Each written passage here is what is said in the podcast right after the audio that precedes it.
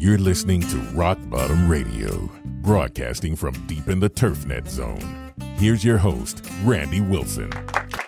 Thank you, and welcome to Rock Bottom Country Club, sponsored by Dryject and TurfNet. Today's focus is on the two things you can do to save your New Year's resolution. But before we get all in-depth and serious, let's look in on the annual Rock Bottom Championship of the World. Right now, Ludell and Willy are playing against Booth and Cletus with three holes to go. It's all square on the sixteenth tee. Good shot, Willy, right down the middle. Ludell, I believe you hit it forty yards past me. You're up, Booth. Huh, dadgummit. Oh, you're short of the red tee, Boof. You know what that means. I hate this custom. Does your husband play, dear? Y'all shut up. It's cold today. Hit it, Cletus. Oh, no. That's so far in the woods we could shoot a Tarzan movie in there. Oh, it bounced out. That's a good omen. It's in that deep rough. We'll find it. Three minutes is almost up. You're going to have to either go back and hit another one or let Booth play this hole. Hold on, I ain't looked over here yet. Y'all ain't got no sportsmanship at all. You could look a little harder. We're holding up play. I got it, I got it. You found it? Yep. Watch this one for me, Booth. It's on the green. It's on the great, great golf shot, Cletus. That lying, cheating, no good cheater. I hate cheaters. You think he dropped the ball? Well, I know he did. I got his ball in my back pocket. Tooken. A story about the time Buddy got tooken. Are you ready? Oh, yep. Let's saddle up. Where y'all going? I thought we'd mosey on over to Burnt Run Country Club. And why are you wearing guns? We expect that's who's got Buddy. You reckon Steve rustled Buddy? Yep. He stole our equipment manager, and there's gonna be trouble. Well, I'm going too. Let me get my fry pan. Let's ride.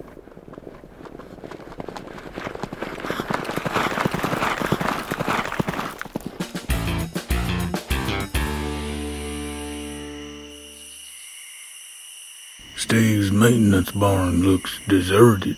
It's quiet. Too quiet. Mama used to hear with the horses. If them bushwhackers see you, they'll run. They better run. Steve, we know you're in there.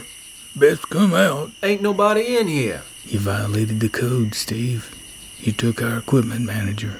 Save yourself a whole lot of trouble and give him back. Yeah, we got skills, Steve. Buddy moved on. Ain't here no more. We're willing to pay a ransom. How much? Two Chick-fil-A coupons and a bag of range balls. Let me see the range balls. Here. Ooh, top flights. Deal. Too late. There he goes. Well, I hope he didn't reveal any of our secrets. I tried to get the secret of Skeletal Golf out of him, but he wouldn't talk. He's afraid of that fry pan. Hello? Yeah? It's Buddy. Uh-huh. He wants to negotiate. Tell him to get his hiney back here to the shop right now, and if he tries to run again, I'll buy a nineteen seventy-three Jake Triplex, the one with the handlebars in the center bucket that causes hernias. Buddy says please don't do that. He's headed back. Wait. I gots to know. What's the secret of Skeletal Golf? I mean, just in case everything goes Weimar Republic and we have to run things skin tight for a while. The secret is you don't need a stable of eighty thousand dollars mowers. Nope, just a corral full of old two thousand dollars mowers and a junk pile and, and a good equipment manager.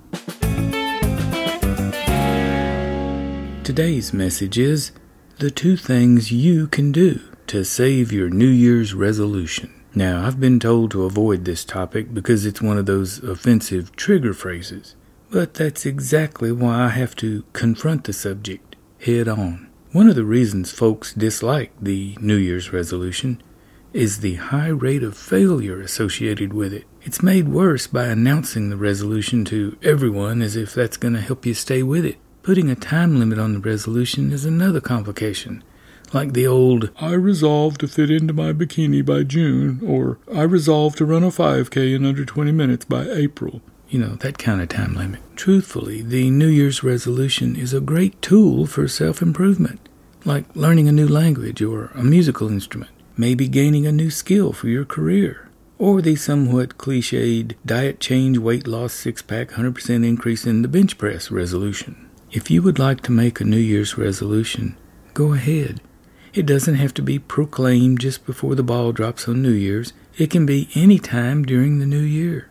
Don't worry about public failure either, because we here at The Rock have a secret method for successful, stress-free New Year's resolutions. You know, I think people who complain about the resolution just aren't doing it right. So the first thing we always do is we don't tell anyone what we intended to accomplish with our New Year's resolution. I know folks say to tell everyone so you won't back out later, but that's a pretty poor motivational tool just to keep going. Peer pressure from people who didn't even make a resolution? Now here's the real winner. Don't quit. Keep going. Don't stop. Just keep at it no matter what. If it's truly important to you, you'll begin to see the cumulative results, and that alone will keep you going toward the goal. And don't listen to negative advice. Now there's a clear time to give up, and it's important to know when that is. Let me tell you about the time I learned when it was okay to give up. I was working with a future Army Ranger Hall of Famer on a training film for SERE School. That's Survival, Evasion, Resistance, Escape, one of the most feared schools in the military. I was having a tough time keeping up with this guy, and I was seriously intimidated. Not just by Sergeant O'Neill, but also by Colonel Nick Rowe, the man in charge of getting SERE School up and running. Colonel Rowe wrote Five Years to Freedom, and he was the only guy to ever escape from a Viet Cong prison camp. Sergeant O'Neill was your basic full-blown war hero from the Nam era, and also the toughest, scariest man I ever met. Growing up on Special Forces bases gave me an opportunity to meet lots of those guys, and by saying Sergeant O'Neill was the toughest ever, well, it sort of gives you an idea of the range of tough we're discussing here. I was tasked with shooting and producing training films for the new SERE School. I had no help because it was a difficult shoot. You know, most folks preferred to sleep and stay where it was warm and dry. So one dark night, I got discouraged. I was sitting on my ruck full of dead camera batteries in the cold, feeling sorry for myself, unable to get the necessary shots for the film, when Sergeant O'Neill materialized out of the darkness and noiselessly sat down beside me. "You okay, Specialist Wilson?" he said in that Clint Eastwood tone of his. "Yes, Sergeant, I'm good. I'm uh, just out of camera batteries, and it's a long walk back to the studio." "You seem a little beat down, Wilson. You know, sometimes you just have to know when to give up. Do you know how to tell when it's time to give up?" Uh, no, Sergeant. When?"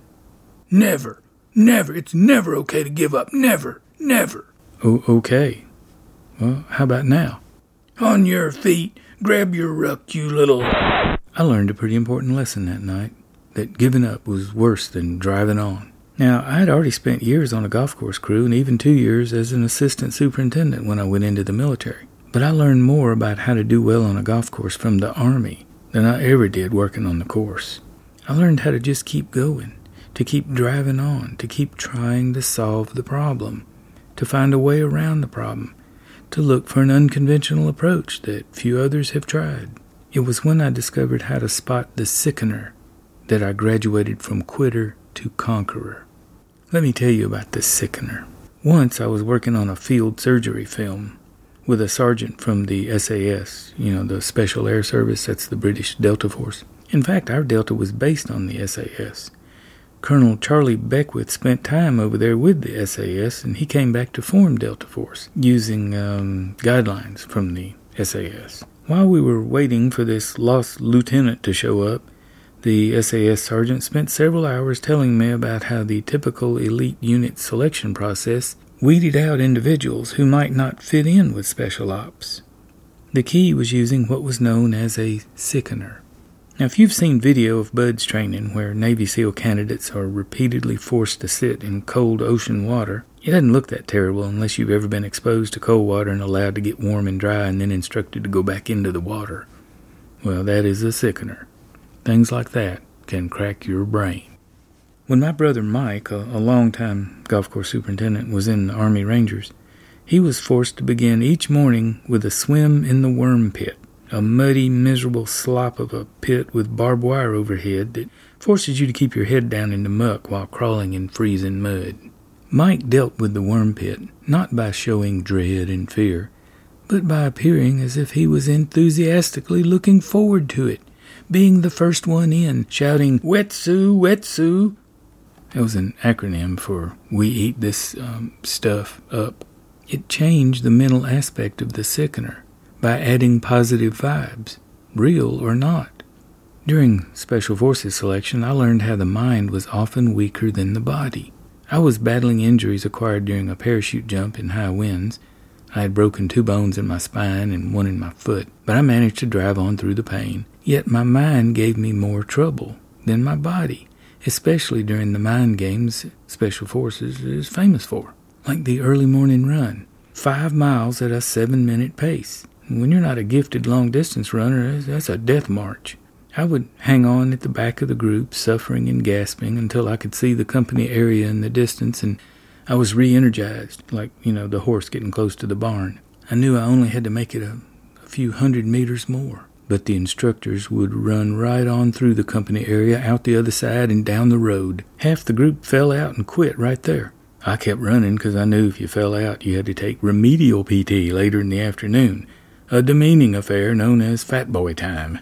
Turns out we only ran another couple of hundred yards and we stopped and then walked back to the company area. It was a sickener designed to weed out the weak, the non-runners like me. There are other techniques, and while they vary, they help determine where a candidate's weak point is and if they might quit under stress at the worst possible time when others are depending on them. Things like lack of sleep, lack of food, wet, cold. The misery index goes way up when one is wet and cold and sleepy and hungry. And that's when people shut down, give up.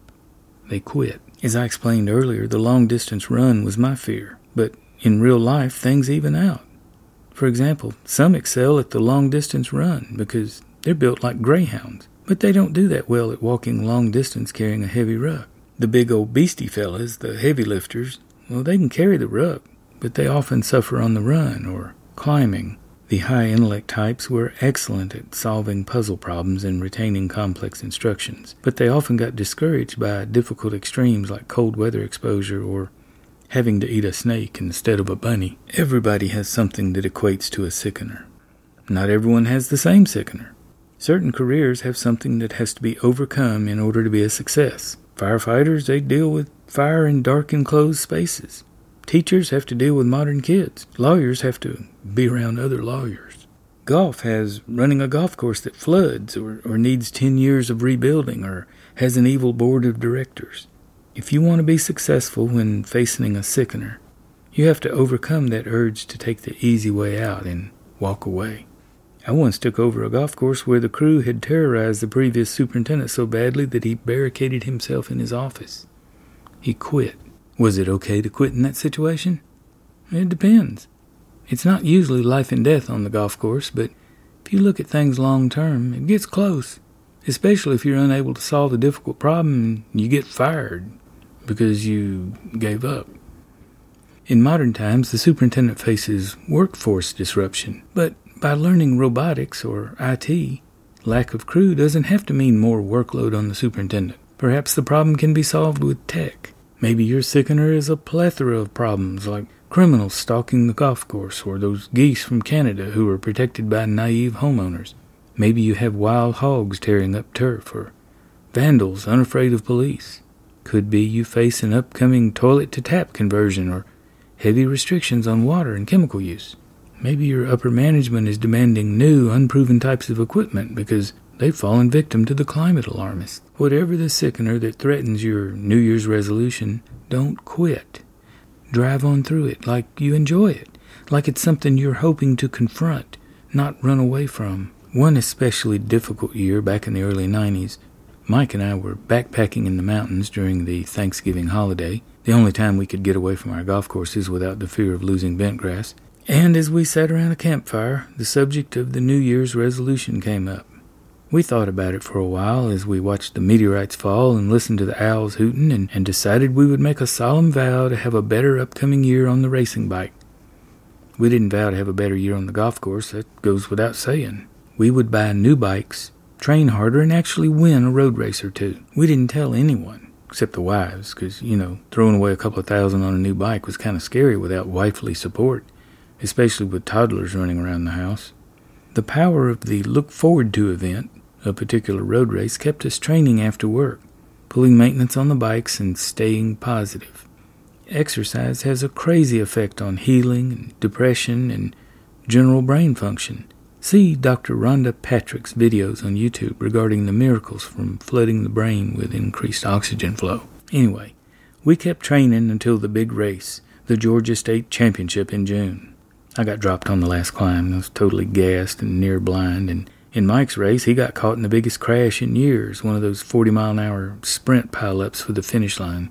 After a week of moping around, we realized the truth. Just chasing the New Year's resolution had been the victory, not winning the race. We got back on the bikes and kept going for years, not because we were trying to win, but because chasing the goal, the vow, the resolution was more important than the win. The benefits of the chase outweighed the win. So go ahead and make your vow and chase it. Just don't tell anyone except the spousal unit, and know when it's time to quit. Never, never. You're listening to Rock Bottom Radio, broadcasting from deep in the TurfNet zone. Here's your host, Randy Wilson. With Lucky Land Slots, you can get lucky just about anywhere. Dearly beloved, we are gathered here today to... Has anyone seen the bride and groom? Sorry, sorry, we're here. We were getting lucky in the limo and we lost track of time. No, Lucky Land Casino, with cash prizes that add up quicker than a guest registry. In that case, I pronounce you lucky. Play for free at Lucky Land Slots dot com. Daily bonuses are waiting. No purchase necessary. Void where prohibited by law. eighteen plus. Terms and conditions apply. See website for details.